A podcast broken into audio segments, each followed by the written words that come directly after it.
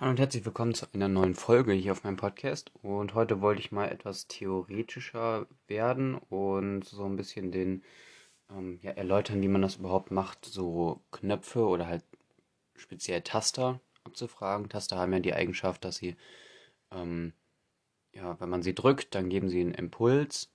Und wenn man halt nichts macht, dann äh, ähm, ist halt ein anderer Status dann da, genau. Und wenn man jetzt so einen Button abfragt, dann ist es natürlich so, dass man immer den Status, den aktuellen Status dann bekommt. Aber ähm, das Problem ist da, äh, ist da gegeben, wenn man zum Beispiel dann ein, ein, ein, eine Funktion ausführen will. Also zum Beispiel sagen will, okay, immer ähm, wenn der Taster gedrückt wird, soll das Licht angehen und wenn es an ist, dann soll es ausgehen. Ähm, genau so, dass man halt immer den Status ändert, also entweder an oder aus. Ähm, also wenn man einmal drückt, dann geht es an, wenn man nochmal drückt, dann geht es wieder aus. Also dass man so einen Statuswechsel dann immer macht, wenn der ähm, Button dann gedrückt ist. Und da gibt es die Problematik, wenn man jetzt abfragt, ähm, äh, ist der Button gedrückt, ähm, dann flippe, also drehe diesen Wert um, äh, von, der, von dem Licht zum Beispiel, dann ist es halt so, dass immer wenn der Button gedrückt wird und es wird ja ganz, ganz schnell immer hintereinander abgefragt, dass dann immer die äh, Sache dann da ist, dass man den Status immer wieder ändert. Also solange man gedrückt hält, ändert er sich immer äh, jedes Mal, wenn man diesen Taster abfragt. Also teilweise ist es ja im äh, Millisekunden- oder Nanosekundenbereich äh, und ähm, genau daher ist es sehr, sehr, ähm, also kann man nicht wirklich verwenden, um dann dieses Licht dann ein- und auszuschalten. Deswegen, ähm, genau, kann man sich gut über so ein äh, Impulsdiagramm herleiten. Was ist überhaupt ein Impulsdiagramm? Ähm, ist quasi so ein Diagramm, das äh, auf der x-Achse ist die Zeit eingezeichnet und y ist einmal 0 oder 1 also entweder ob der Button gedrückt oder ähm, äh, halt eben nicht gedrückt ist.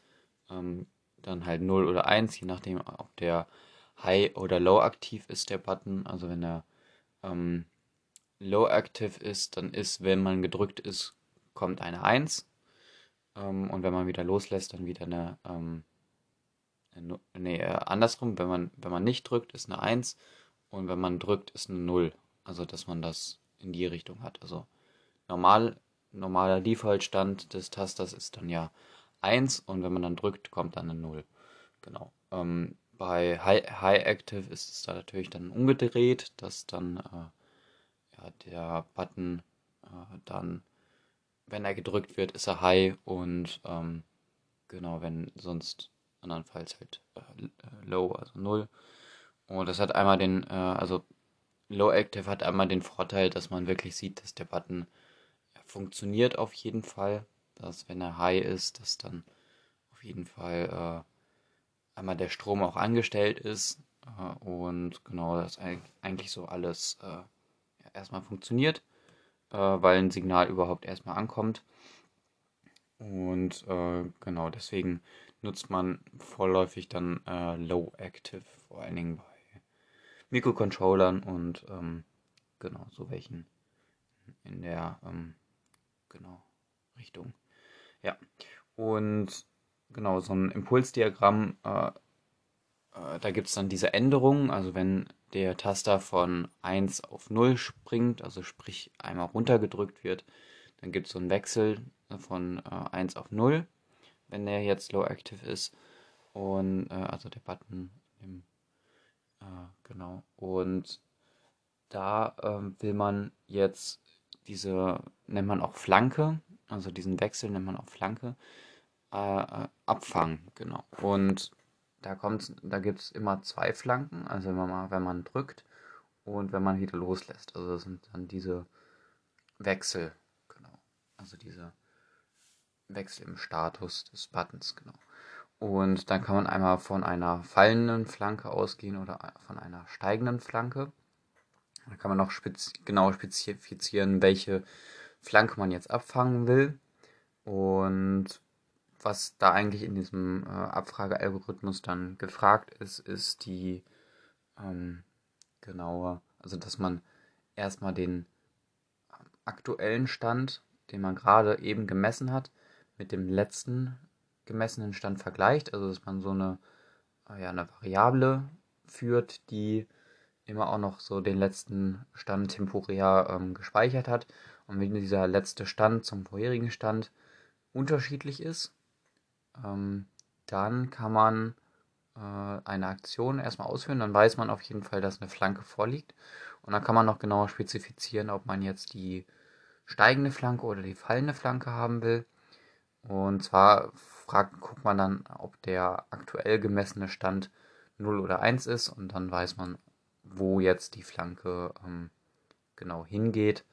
Und ähm, genau, dann kann man genauer spezifizieren, was dann passieren soll, also ob dieses, äh, dieses Licht dann an- oder ausgeschaltet werden soll.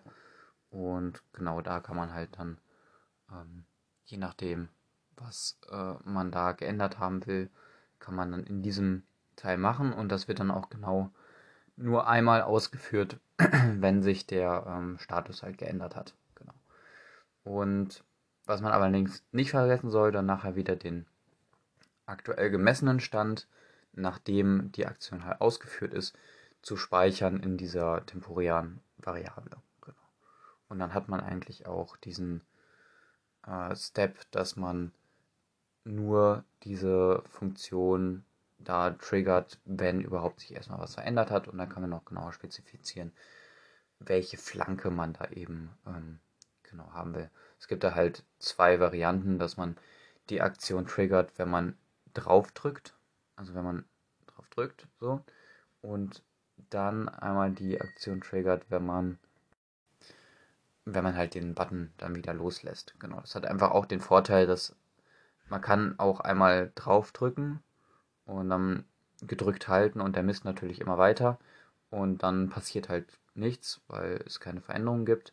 Nur wenn man dann wieder loslässt, dann kann wieder was anderes getriggert werden. Könnte man natürlich auch dann noch ähm, die Zeit dazwischen messen und dann kann man äh, so ein, zum Beispiel einen Doppelklick oder sowas erkennen und ähm, genau, aber das dann nochmal, oder halt einen langen, langen Klick. Aber das ist dann nochmal ähm, etwas komplizierter.